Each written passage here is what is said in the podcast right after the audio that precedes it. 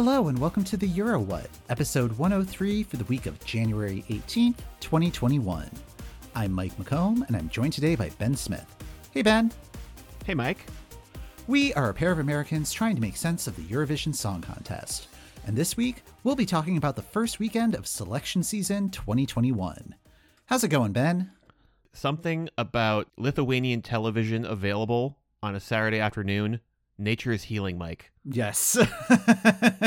Something just felt right that I'm listening to people talking a language I do not know. hmm other than the language of reality TV. Yeah, it was a fairly snowy weekend uh, in Chicago, but like pretty snow. So like having Norway and Lithuania uh, on TV and looking out the window uh, from time to time, it's like, oh, this is this is really nice. I I wish I had some hot cocoa. So we have more weekends to come of this. There is time for cocoa. Yes, enjoy it while you can, folks. This is gonna it's the start of a very long, long selection season. The roller coaster has begun going up the hill. It started started just moments before our last episode went live. France, they announced the date for their national final, uh, which will be held on January 30th. Thanks for sitting on that, France, until the last possible minute. Anyway, uh, we'll, we'll talk about their songs next week, but we do have a playlist on our Spotify channel. Nice. And then the other major announcement we, we were waiting on last week was Finland's artist announcements and song drops, and those are still ongoing it's an interesting lineup, Mike. Mm-hmm. I was joking about Finnish uh, licorice last week on this program, and this lineup has the potential to get really salty. I have been sitting on that for a week, and I'm so. Oh yeah. Uh. um. Anyways, uh, the big. I think the one thing that everybody was surprised about is that on the list of contestants was Axel from last year because there had been a report where where he was asked last year in an interview if he had submitted a song, and he said no.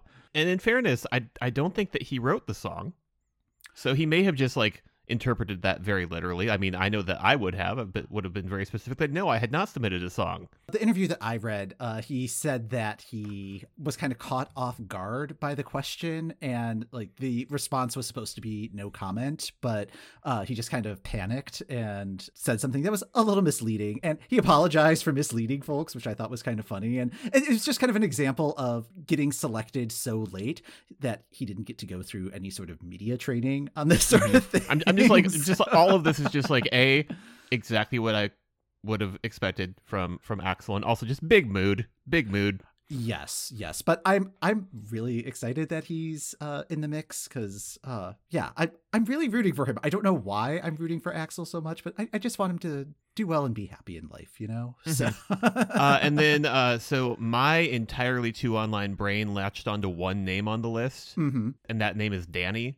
Danny I mostly know from like before we actually had proper viral videos, there was like this. Well, what I now know is like a Finnish clip of the song "I Want to Love You Tender," where the, the videos from like the late '70s. There's a lot of bad green screen going on, and for whatever reason, the internet tubes are clogged with videos of Mormons recreating the "I Want to Love You Tender" video because the choreography is laughably bad.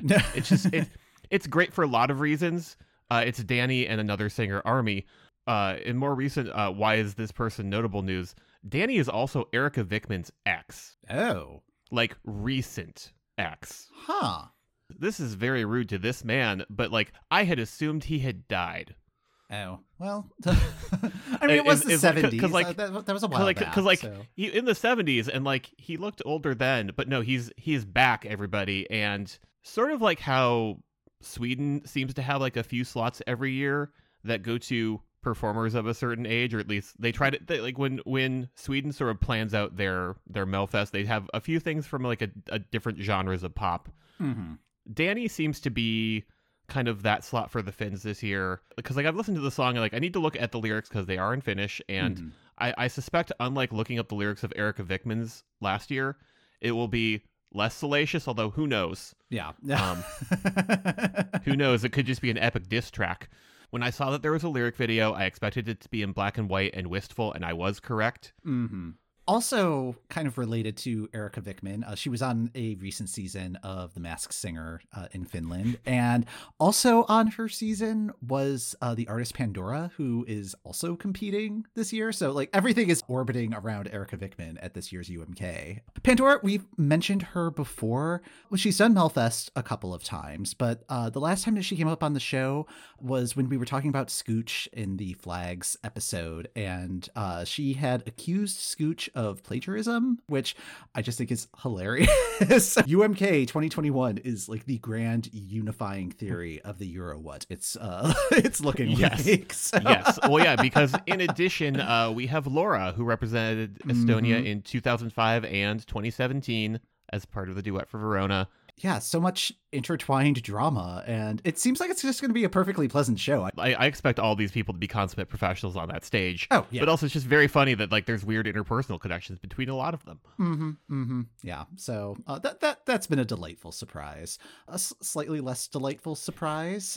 Israel has had to change up their selection process again. Um, Israel is currently dealing with a major spike of COVID issues, so they decided to completely scrap doing a live show as their national final. They're getting rid of the jury. Uh, it'll just be 100% televote uh, in selecting Eden's song in the song selection because it uh when they were whittling down the field it was the top two audience uh, songs and then uh, a wild card card from the jury and apparently what the jury selected was the third place televote getter so going to 100% televote really does make a lot of sense here hmm There'll still be a show on Monday.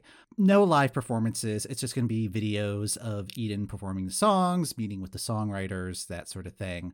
And yeah, and then they'll announce which song will be selected. Eventually, we should see a live performance or something. I think what's going to work in Israel's favor is we all know that Eden has the chops. Like she is a known quantity. So We have seen her perform live. We we do not need to be concerned about her performing live. Right. It's disappointing that they had like a really interesting grand vision for how they wanted to do this selection and it just seems like every step of the way uh it's just been a setback followed by another setback followed by another setback. So hopefully she likes the song that Israel chooses. Yeah, we'll we'll find out uh, and talk about it on our next episode. Another selection that I did not realize was going was having behind the scenes drama, but on the other hand, it does make sense. Yeah. Uh, like like on the other hand, I'm like, why why did I expect that? Why did I why did I expect that from Italy? Anyways, uh, the San Remo organizers have been having emergency meetings to figure out logistics on their end with the continued prevalence of COVID everywhere. The goal for San Remo was to have an audience, which is where they kind of lose the plot with me. Is that you guys did what when, when Mhm. you've seen all of the other nations just hosting it in a TV studio or in an empty venue. Italy was like, nope, we're going to have an audience, even if we have to make a bubble for them where they live on a cruise ship. I am not a cruise person and I don't think I could make that adjustment just to see San Remo. Uh, A three week holiday in Italy does not sound like a terrible thing right now. Yeah, even though you are locked on a boat for two of those three weeks. There had been sort of some discussion about. Due to this, and due to really wanting to have an audience, whether San Remo was going to be moved to April and thus necessitate a different way of Italy selecting its artists for Eurovision this year, the most recent update I had seen is that San Remo was confirmed for March 2nd to 6th, so that is probably the selection mechanism. We will continue to see if Italy tries to make an audience happen. Please don't do it, Italy. No. Please don't do it. you can pipe in the booing like that. That's easy to do. or you can do what Taskmaster did and just have the audience over here in an area where it's safe for them to be and just like pipe in their noise. They've got what six weeks to figure that out. Yeah. Yeah. So good luck, Italy. We're rooting for you. So Yes. Mike, I have a question for you. So I did Mhm. not get a chance to watch things live this weekend just for Mhm. a few reasons. Pabandom is when? Pabandom is now. Pabandom is now. How was Yeah. Lithuania? Yeah. Well, I learned that that it is Pabandom is now yo. Uh, they actually said it on the show this time. So I have yeah. known for a solid year that I've been mispronouncing that and I Yeah. just leaned into it. uh, Lithuania came back, and it didn't really feel like the show was any different than previous editions. I mean, and and, and I was not surprised by that. Uh, I mean, the way that Lithuania had typically been producing their shows, both the marathon and uh, last year's edition of uh, Now, was that they would record the performances earlier in the week and then show them on Saturday. The jury responses would be live, uh, and of course the televoting would be live. But yeah, everything was pre-recorded. Which I mean, in an environment where you need to make everything COVID safe, they didn't really have to make any sort of major adjustments in how the show was produced. The uh, performances were recorded last Tuesday. An act would go on stage, do their performance, leave the stage, stage would get disinfected, next act would come on. It was very organized, very orderly, and I don't think anybody would have known that the show was any different other than the fact that there was no audience in the venue, but I think because of how they have redesigned the stage, it's actually reminding me a lot of Latvia's Supernova, which it was not as jarring as I think I was priming myself for it to be. Okay. And yeah. Yeah, because like I w- I watched a few videos this afternoon from from the show, and like I actually thought they did a great job with whatever studio set they have. Of Mhm. I, it didn't feel like we were sitting in like a large theater that was awkwardly empty. Right. When they would do like a full little 360 turn with the camera, I was like, oh, this is this is fine and this is fun.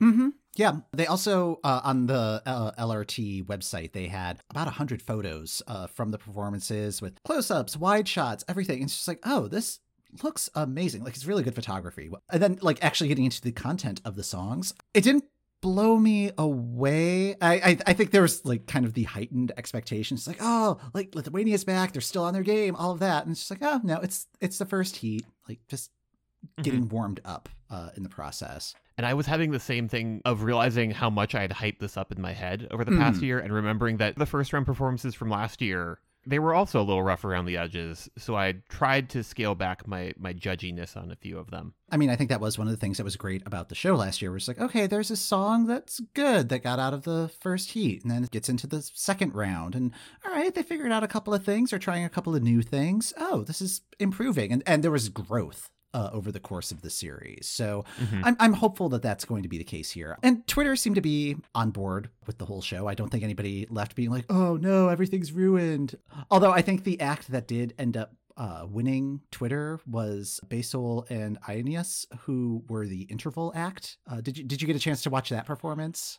I very specifically went to the LRT website after seeing both you put them in our notes Mhm. and the internet just generally going, "Oh my god." Mhm. And I would agree. Lithuania should send them. Are they available? Sorry, Yeah. the Roop. Yeah. Um, because that was great. And I immediately went into like a weird internet rabbit hole of looking up what's their whole deal. hmm Uh, I'm glad that they did a couple of songs like that. That was uh, a, a nice, I don't know, after dinner mint uh, to the Mhm. rest yeah, the yeah, like that was just just like such a good vibe. hmm In terms of the actual competitors uh, and the results, uh, the uh, acts advancing from uh, this heat uh, were uh, Voldemars Pedersen, Titus and Bennis, uh, Martina, Milita, and BU. There wasn't really much consensus between the jury vote and the public vote, uh, which I yeah, thought I was was I was looking at that and was very intrigued at like how those were differing. Hmm Yeah. So uh, Voldemars won the jury, but he came in fifth with the public. Voldemars and uh, Titus and Venice they tied for the top spot, but the jury is the tiebreaker uh, in Lithuania. So Voldemars technically won the heat. Uh, Titus and Venice they finished third with the jury, second with the public. So that's probably the act to keep an eye on since Mhm. uh, that's the highest level of consensus uh, that happened.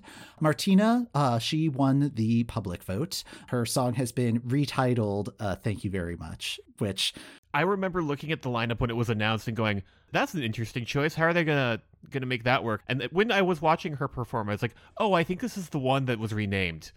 yeah, yeah, which, come on, Lithuania, courage of your convictions. BU, uh, they finished right down the middle, and they managed to score enough points to block out uh, Black Spikes, who opened the show. Uh, Black Spikes were third with the public vote, so that was the shocker in the set.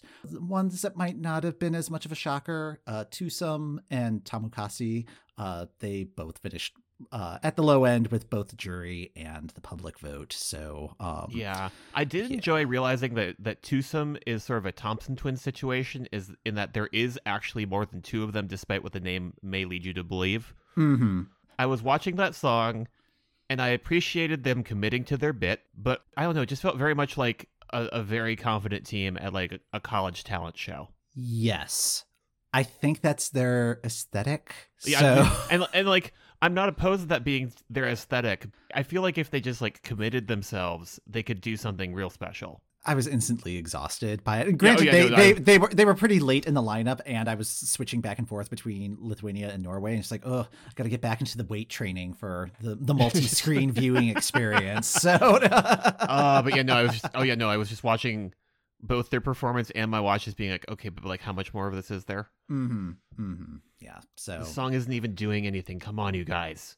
Yeah, I mean, like it seemed to all center around the people in the furry costumes uh, dancing about. Uh, second heat is happening uh, this Saturday. Uh, it will probably also be recorded on Tuesday. So as this episode's dropping, uh, there will probably be some reports from Lithuania, or at least uh, links to the really nice photos. And then on Friday, uh, the Roop will be dropping Discotheque. So uh, keep an eye out for that one. I I am very excited for that one. I think everybody is. So. Uikomassa me lämminkeissa Kootuohkona lämmin joogat Teet ollakaat jos mun chipposta In your voice, I feel it coming back to me like a shadow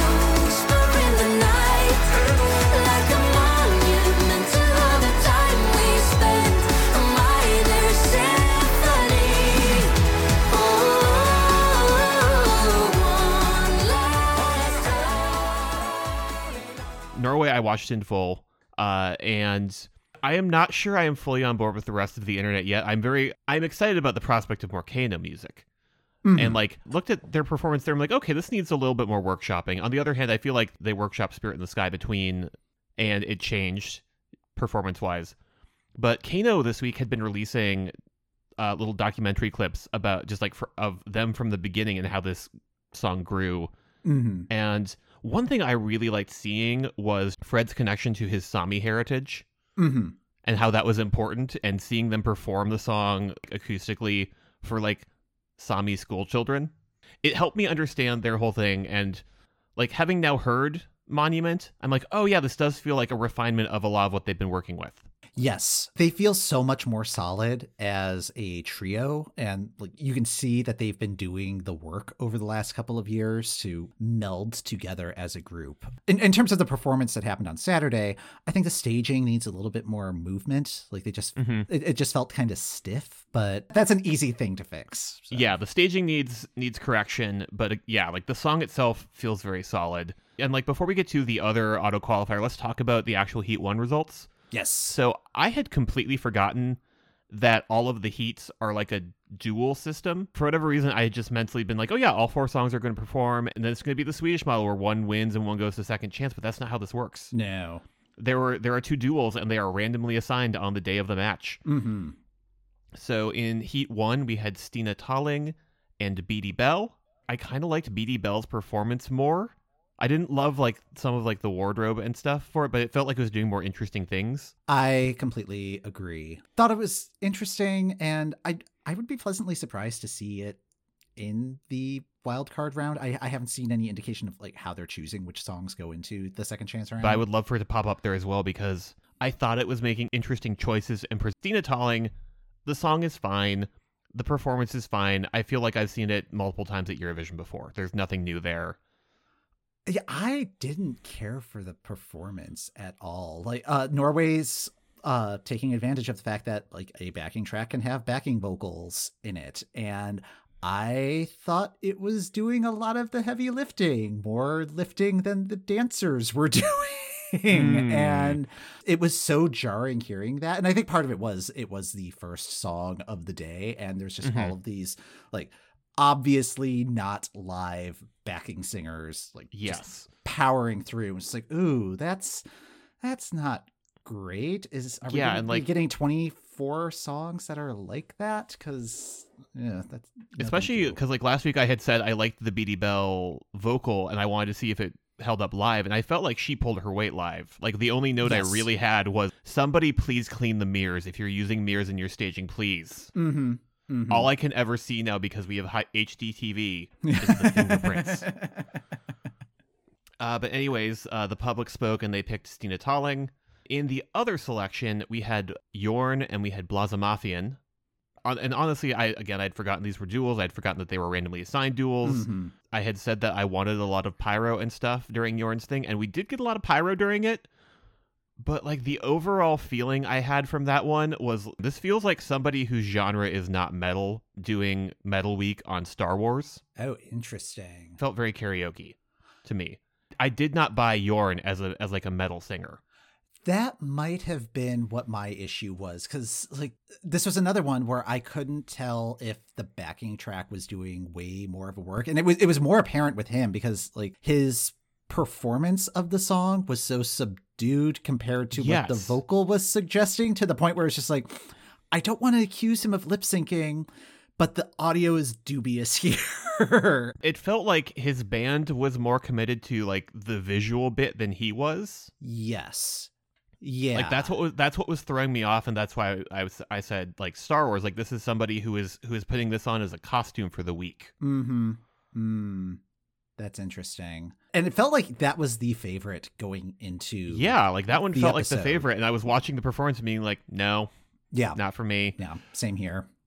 Comparatively, like the Blåsemafian performance, that was that was a lot of fun. Like I had I had issues with it just because of COVID. Yes. Yeah. It's, it's just like, can we not use uh graphics that look like a spray of anything is is is being applied to anyone? Because it just makes me think of like the chart of like the two people talking and just showing how covered with particles they're getting, especially with brass instruments. Come on, guys. the fountain of notes coming out of the saxophone. It was like I was screaming. Setting that aside for a moment, great use of floor LED. I love it. Very creative process. Who sat in a meeting and and was just like, so what we're gonna do is we're gonna have it look like the one person is just getting blasted by music notes. just Ah. absolutely coded.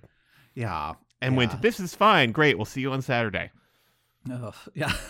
I mean, it was a visually interesting performance, and like, and I also like that it took advantage of a lot of creative camera work. Uh, Hazel, like, I thought she was actually in a completely separate location, and was delighted that they were doing a lot of stagecraft to change up where she was, and then like she did eventually go to the main stage. Like, if it were two set completely separate performances, I think it still would have worked. in the battle of Blåsemafian versus Jørn, Blåsemafian was successful, and then going to the gold duel, I was very happy to see that Blåsemafian triumphed over Stina Talling, who again, song is fine. I think it's the correct result. I'm gonna I'm interested to see how Let Loose is going to work in a field of 12. Um Mm-hmm. like if, if it's still going to have as much of a punch or like I, I could see it opening up the grand final and then the other 11 songs are going to do And then, and then just sort of like if it's gonna quietly fading into like the lower middle of the scoreboard ultimately. Right, right.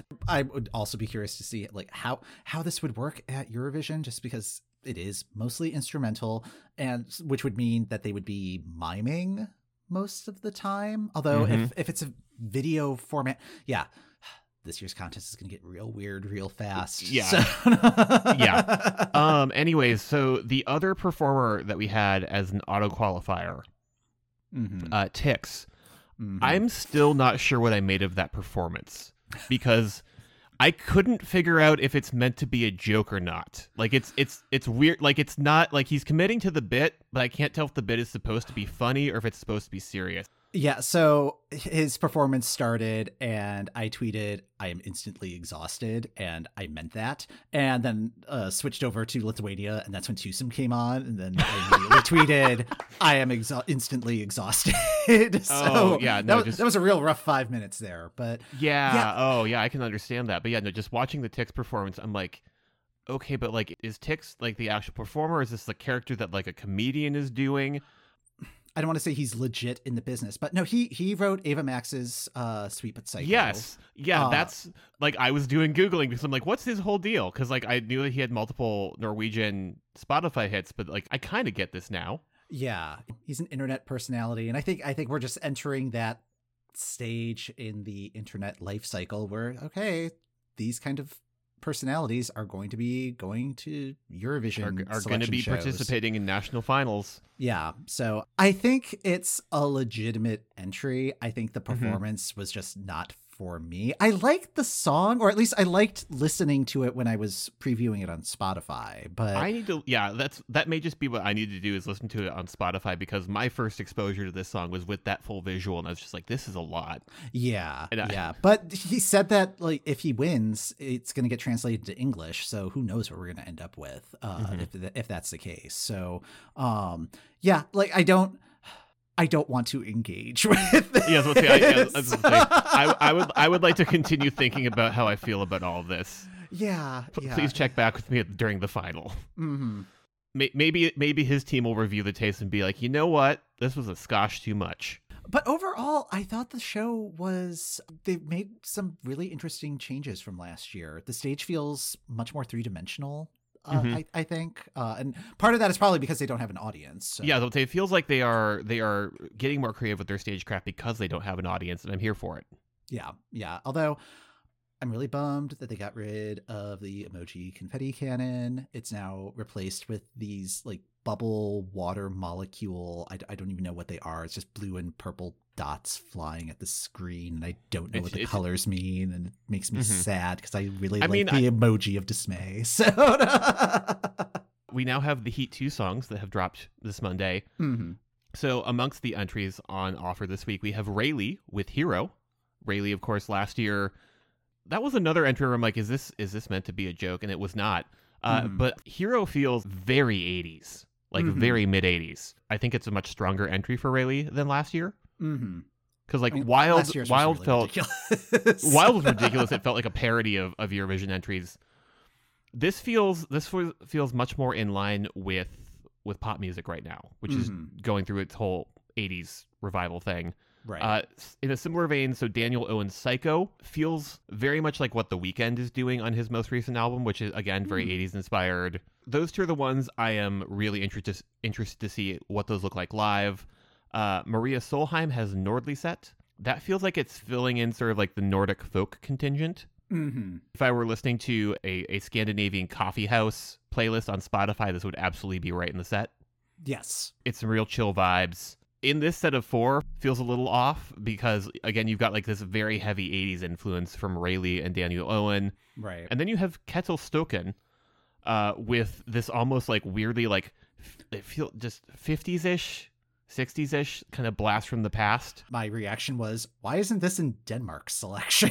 it feels like something that Oof. Denmark would send. Oh yeah, uh, it it it felt like a it felt just real weird in the context of the other three. yes. Apologies to that song. I did not like this song on first listen. Has not improved for me on a couple subsequent listens.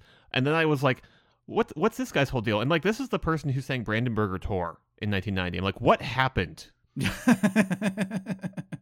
Uh, he also represented Norway in 1986. I did not expect it to be like a known quantity having submitted this song. yeah. I think whichever of the other three it's against, it's going to get stomped. That'll be Saturday, maybe the last quiet Saturday for a while. Just just the two shows. So, and then things will be uh, picking up uh, as selection season goes on. That's going to do it for this episode of the Euro What. Thank you for listening. The Euro What podcast is hosted by Mike McComb, that's me, and Ben Smith. That's me. You can subscribe to the Euro What on the podcast app of your choice. We're also on Spotify, Amazon Podcasts, just about anywhere, so like, subscribe, and tell your friends. Show notes are in the description of this episode and on our website at eurowhat.com. There you can find playlists for the national selections, a calendar with links to national final broadcasts, and past episodes of the show. If you'd like to contact us, we're at Eurowhat on Twitter, or you can email eurowhatpodcast at gmail.com. We'll be back next week to try to make sense of what's new in Eurovision.